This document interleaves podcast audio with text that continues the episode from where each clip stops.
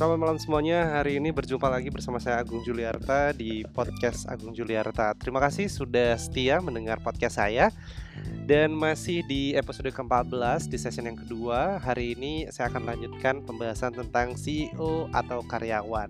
Nah, di pembahasan pertama saya sudah katakan uh, lebih baik uh, jadi CEO atau jadi uh, karyawan. Sebenarnya kembali lagi dari uh, kepribadian kalian masing-masing. Nah, dari sekarang dengan mendengarkan podcast saya, kalian sudah bisa mengkorek-korek nih. Sebenarnya kalian lebih passion menjadi CEO atau kalian lebih passion menjadi karyawan karena kedua profesi ini sama sama-sama berpotensi untuk sukses asalkan niatan, kerja keras dan kejujuran. Baik, di kali ini episode kali ini saya ingin membahas tentang sebenarnya bagaimana menjadi seorang CEO yang mampu sukses dan mampu membawakan perusahaannya ke lebih hal yang lebih bagus. Baik, sebelum kita lanjut lagi, hal yang perlu kalian ketahui adalah mungkin ada beberapa kalian tidak mengerti uh, sebenarnya apa sih CEO itu gitu kan. Menurut kamus Wikipedia gitu ya. Kalau CEO itu setara dengan managing director. Jadi CEO itu adalah pejabat eksekutif eh, tertinggi dalam sebuah perusahaan atau juga bisa disebut dengan direktur utama. Nah, CEO ini juga bisa dipakai oleh uh, beberapa perusahaan-perusahaan rintisan ya seperti startup yang hanya beranggotakan empat orang lima orang dan CEO juga pastinya digunakan di perusahaan-perusahaan besar seperti perusahaan penerbangan, perusahaan kelas internasional dan menurut saya CEO itu tanggung jawab dan uh, pola pikirnya sangat sama walaupun dengan uh, perusahaan kecil atau perusahaan besar.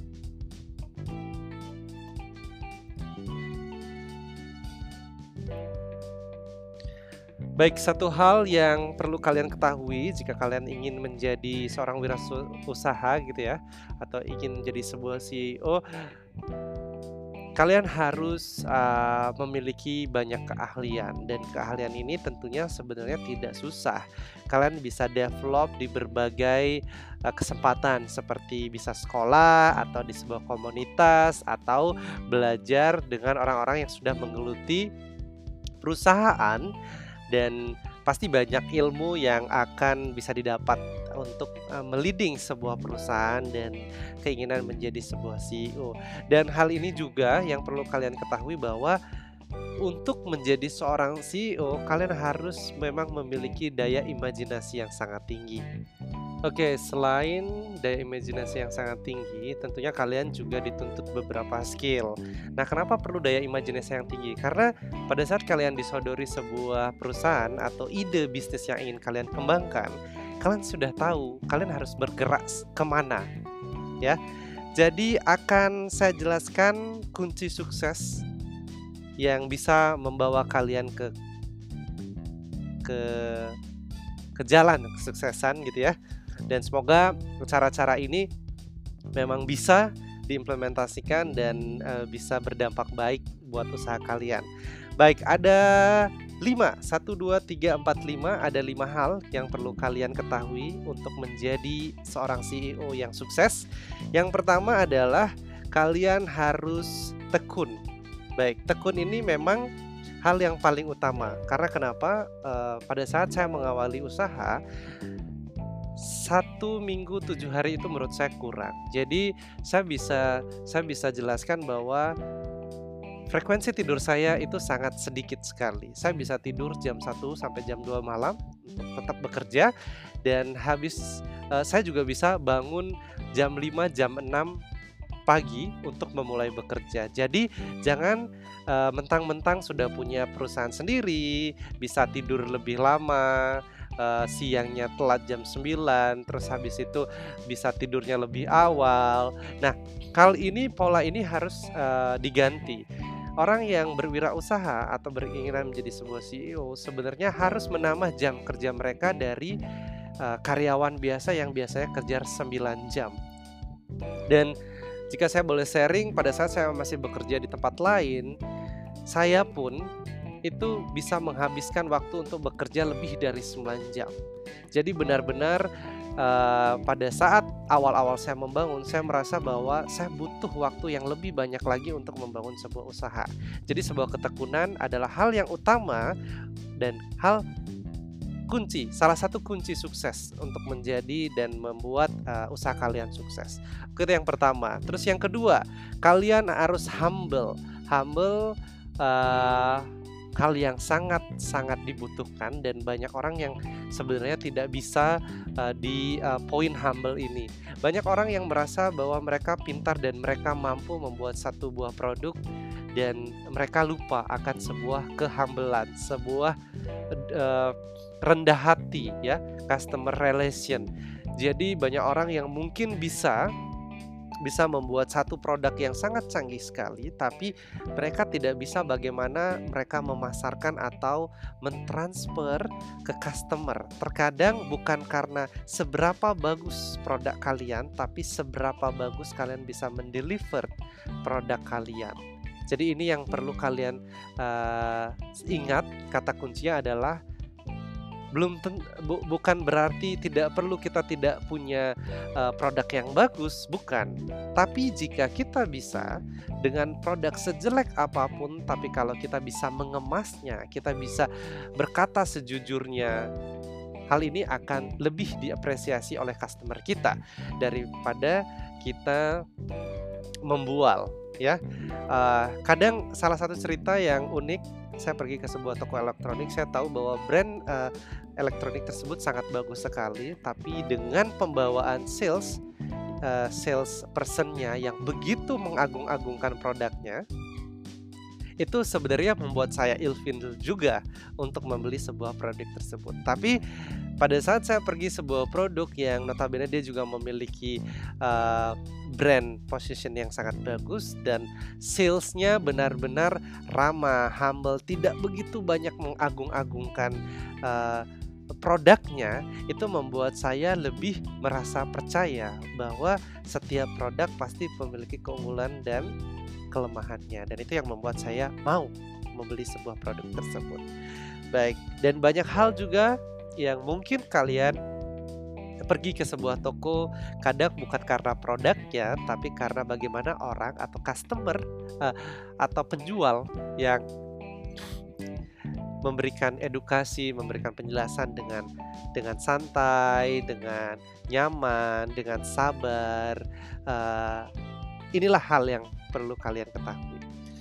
Oke, itu yang kedua. Dan ketiga, apa yang harus dilakukan jika Anda ingin menjadi atau membawa perusahaan Anda lebih sukses?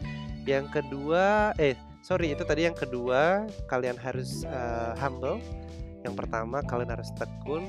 Yang ketiga adalah open minded. Baik, open minded ini yang saya maksud adalah kalian harus selalu membuka pikiran kalian untuk mau belajar Nah, saya pertama kali membangun usaha itu saya berlatar belakangkan SMA dan saya sangat bersyukur sekali pada saat saya SMA saya mau saya uh, melakukan sebuah usaha tanpa mengetahui resiko-resikonya.